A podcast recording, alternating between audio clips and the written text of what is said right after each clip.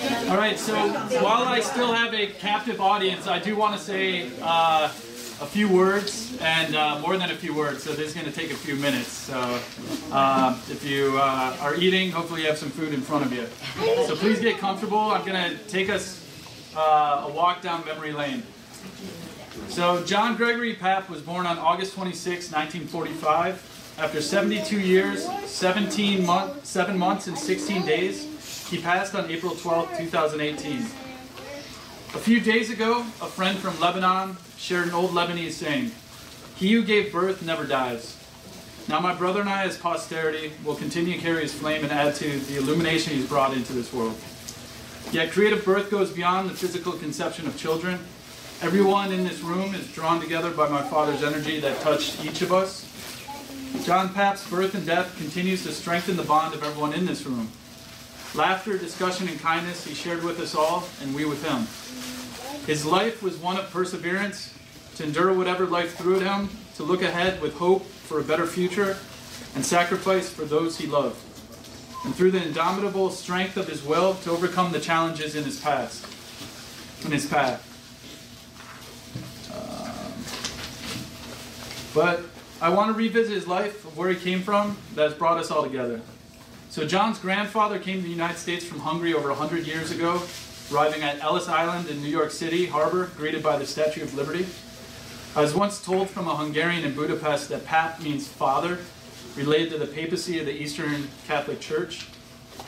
And John's father was a hard-living Cleveland detective who rented a house on East 120th Street and Buckeye Road in a predominantly Hungarian neighborhood in Cleveland.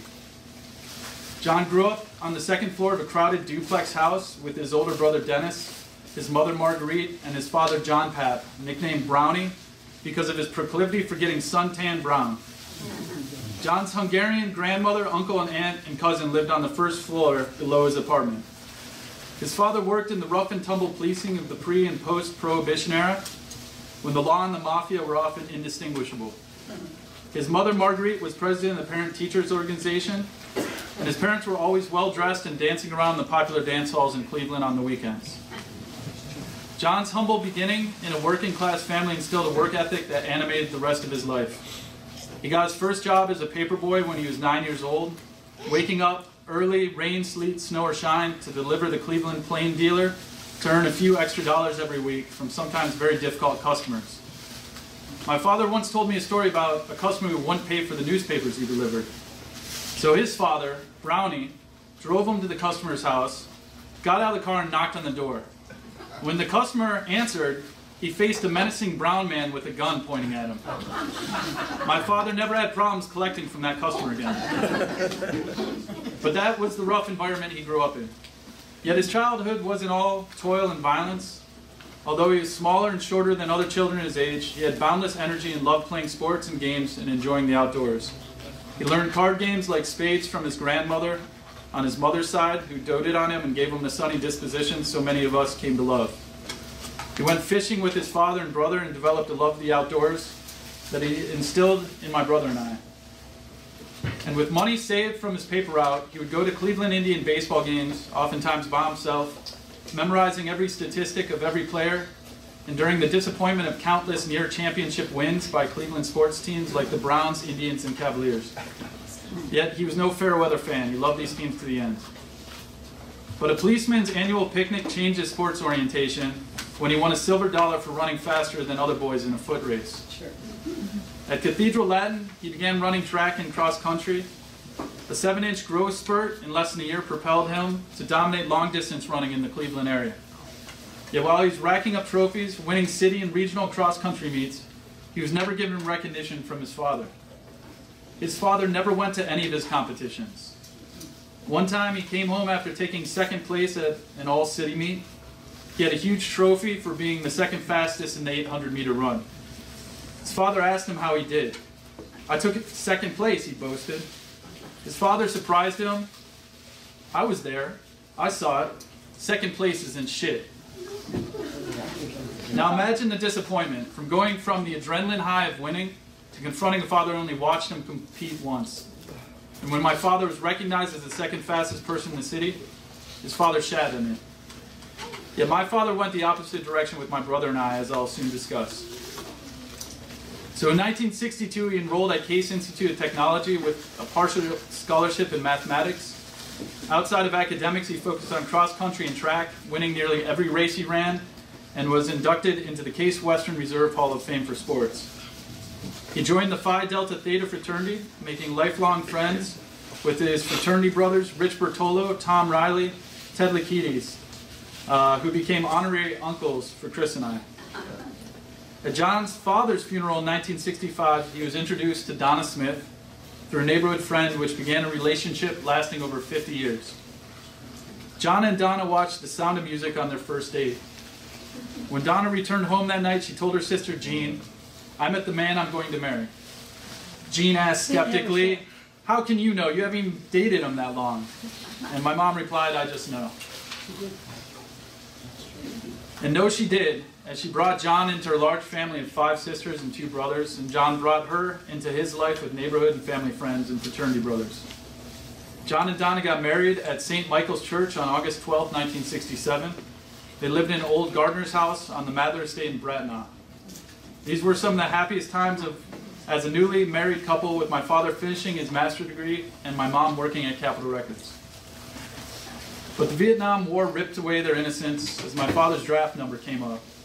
He always said that the only lottery he ever won was the one that sent him to Vietnam. Despite being in graduate school with a letter from Alcoa saying he was to be employed in a U.S. factory making armaments in support of the war, his number was up. While we hear the chicken littles with bone spurs, justified Vietnam deferments beating their chests as the loudest warmongers, my father rarely spoke about his time in Vietnam and never boasted about the war. When I pressed him, he did tell me about one story about how he was in a free fire zone, meaning that American troops were told to kill any Vietnamese in the area. When he came upon a rural village with only women and children, he called in American helicopters to detain the civilians. When he got back to base, his commanders were furious at him for wasting resources when he was justified in killing anyone in the vicinity. My father saved those lives by not committing war atrocities. And he taught me that war is hell and that we need to be skeptical of anyone calling for war, especially those far from the front lines. Years later, at a reunion with soldiers from his unit, they all thanked Dad for keeping them alive as sergeant in charge of their unit. In 1970, he returned to Cleveland from Vietnam to finish his master's degree and complete a PhD in metallurgy. In 1975, his first son, Christopher Ryan, was born. In 1978, I was born. For the next seven years, my mother, my brother, myself, and my father traversed the United States. He helped build a manufacturing plant in a small farming town in Atlantic, Iowa. He then moved to Yorba Linda, California, outside Los Angeles, where he worked for Gould Industries on a first-of-the-kind lead battery recycling operation. In 1985, we moved to the quiet western Michigan beach town of Muskegon, where he planted roots for the next 12 years. At Lorin Industries, he helped build one of the most successful aluminum coil anodizing operations in the world. He also became involved in all of his son's sports basketball, baseball, football, and soccer. He was the coach, the driver, and the organizer every season of every sport, and eventually became president of the Sailor Soccer Club, which still exists today. He was a father to my brother and I that he always wanted but never had. He was always there for us, supporting everything we did, cheering and yelling from the stands, consoling us when we lost and celebrating when we won.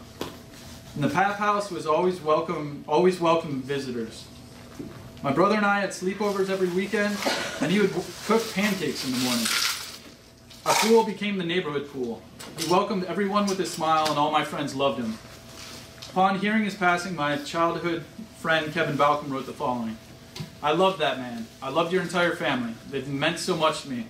Unforgettable memories of your family's unwavering love and compassion still implanted in me. Some of my favorite childhood memories are from your family's loving home. With my mother, my father created a home of loving kindness that touched everyone he came across. In 1997, I moved away to college, and my father finished his career working at Aluminum Coil Anodizing Corporation outside Chicago. As his health began to waver, my father and mother moved back to Cleveland. We soon, we soon learned about the cruelty of Parkinson's disease. But only in the past year did we learn that all Vietnam vets with Parkinson's are entitled to VA benefits based on exposure to Agent Orange. As a physical ailment disabled his nervous system, his will would not stop fighting. He continued trying to walk, to help clean up the house and carry bags so he could be of service to others. Despite the pain and suffering he felt until he took his last breath, he was always looking to go, to walk, to move his body and do something of value.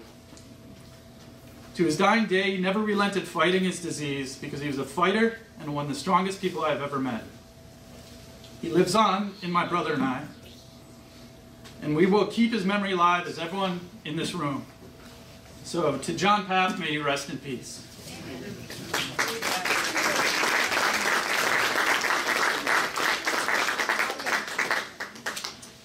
Thank you, Evan. Those are beautiful words. There's going to be some overlap. We did not coordinate this, but um, for the most part, he was giving the, uh, the history, and I'm going to give a little more of the feels, I think. All right. And thank all of you for being here. Um, I know some of you come from very far away, and he loved all of you. Um, and I'm just really happy to see all you here.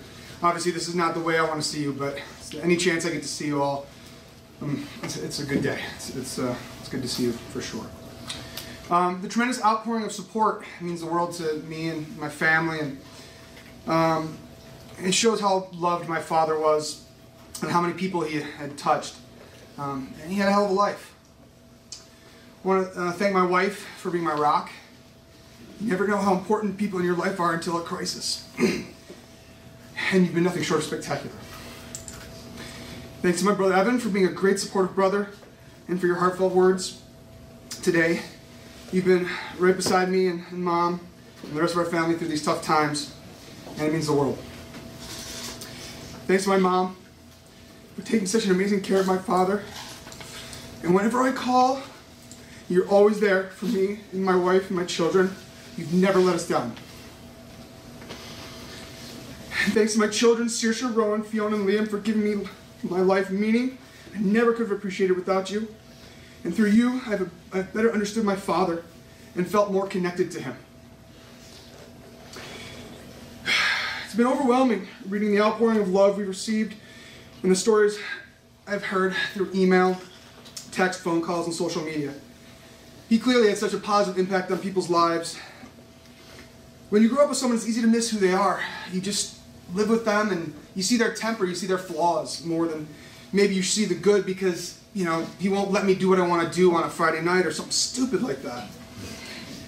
He's, to the outside world, he, he was, I think, presented a different picture. He was just normal to me. He was my dad. You know, isn't this what all dads are like? And then I see the things people said about him, and I realize he was not an average person. My, one of my best friends from high school wrote me and said he was the dad I wish I had.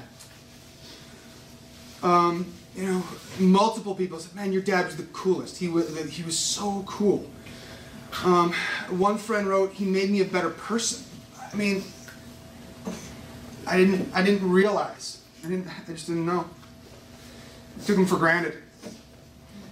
There are several stories how talk, kids talk about our house being a home away from home, or their favorite childhood memories were our house, and my dad was a huge part of that or the people he worked with who wrote and said he was the best boss they ever had, or the fellow soldiers from Vietnam who said they're alive today because of him. And they start to realize what a tremendous impact he had on people's lives and what a unique, beautiful person he was. Not that life was easy for him. It wasn't handed to him on a silver platter. There were numerous setbacks. He had a rough childhood. He was drafted to Vietnam. His career had numerous ups and downs often because he was too ethical or trusting of the people who were above him. But he never let it break his spirit. Leaving Muskegon was incredibly painful, but he, he persevered. The last 10 years have marked with physical decline, have been marked with physical decline. His body betrayed him, but he never lost his uh, sweetness and kindness. He never became better. My children may have never known the Hall of Fame track star or the world renowned metallurgist, but they did know the beautiful person the world could never break. I have so many personal memories, a full, rich childhood of happy times, but I can't help but reflect on the last few years. I remember the night my son was born, four and a half years ago. My dad was already suffering from severe dementia, but somehow that night was different. The two of us sat in my basement watching a soccer game. We talked like we hadn't in years. Every word was clear. It was this magical experience from the fighting the degradations of time. I'll never forget that moment. I remember the last time he was at my house in early February. He had already failed a trip to a nursing home, but somehow my mom and he came up to Ann Arbor and took care of my children so my wife and I could just get a little time away. And when my mom and dad were going to head back to Cleveland, um, my dad was sitting on this little couch and I, I came up and sat next to him. And normally at the end of a visit, he's like, all right, let's go, let's pack the car, let's get, ready. And even up to the last moment, he was still like that. The day that he'd wake up early and he'd pack the car and be ready to go. But Liam came and jumped on my lap and we were just sitting there and it was just shoulder to shoulder and he really at that point couldn't talk very much. He didn't really understand half the time what was going on, but I felt him. And I got a picture of him. And I kind of knew it was the last time he was going to be in my house. And uh, I, I, he was there though, and he felt me. I felt him, and it was real.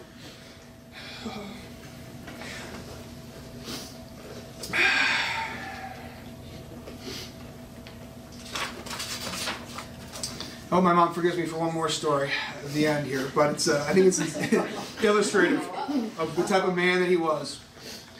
So I don't know if all of you know, but at the end, he really wouldn't sit still. Um, it was not safe for him at home anymore, and when he would go to nursing homes, um, he would get kicked out or he'd fall and get hurt, and they'd send him back to the hospital. So finally, they, they stuck him in a, in a psych wing at the, the hospital. And basically, it's lockdown, right? So you got to go through like an airlock to get in there. My dad knew enough to know he didn't want to be there. And my mom told me a story about how one time when she was visiting him, he's like, okay, I got a plan. Grab your keys, go to the car and start it. Keep it warm. I'm gonna wait until their backs are turned. I'm gonna sneak out. I'll meet you down there. We'll get out of here. He was, uh, was a fighter to the end. Yeah. So one lesson he passed to me: never quit. He also taught me to always do my best, to be fair, to try to see things from others' points of view. He gave me a strong sense of what's right and wrong, and he showed me how to be a kind, wise human being. He wasn't the most open man emotionally. I would ask him about the dark times like Vietnam, and he would avoid the topic. He didn't open up too much about himself or his weaknesses. I think that's because he didn't want to dwell on the negative. When we were choosing a movie to watch, and I would suggest some Academy Award winning, gut wrenching tragedy, he'd say he'd prefer something Pollyannish. He wanted the happy ending. He saw the world as plenty of pain, but he didn't want to focus on that. He wanted to focus on the positive. And there is enough to go around, especially if we take care of one another. He didn't dwell in the darkness, but he chose to live in the light.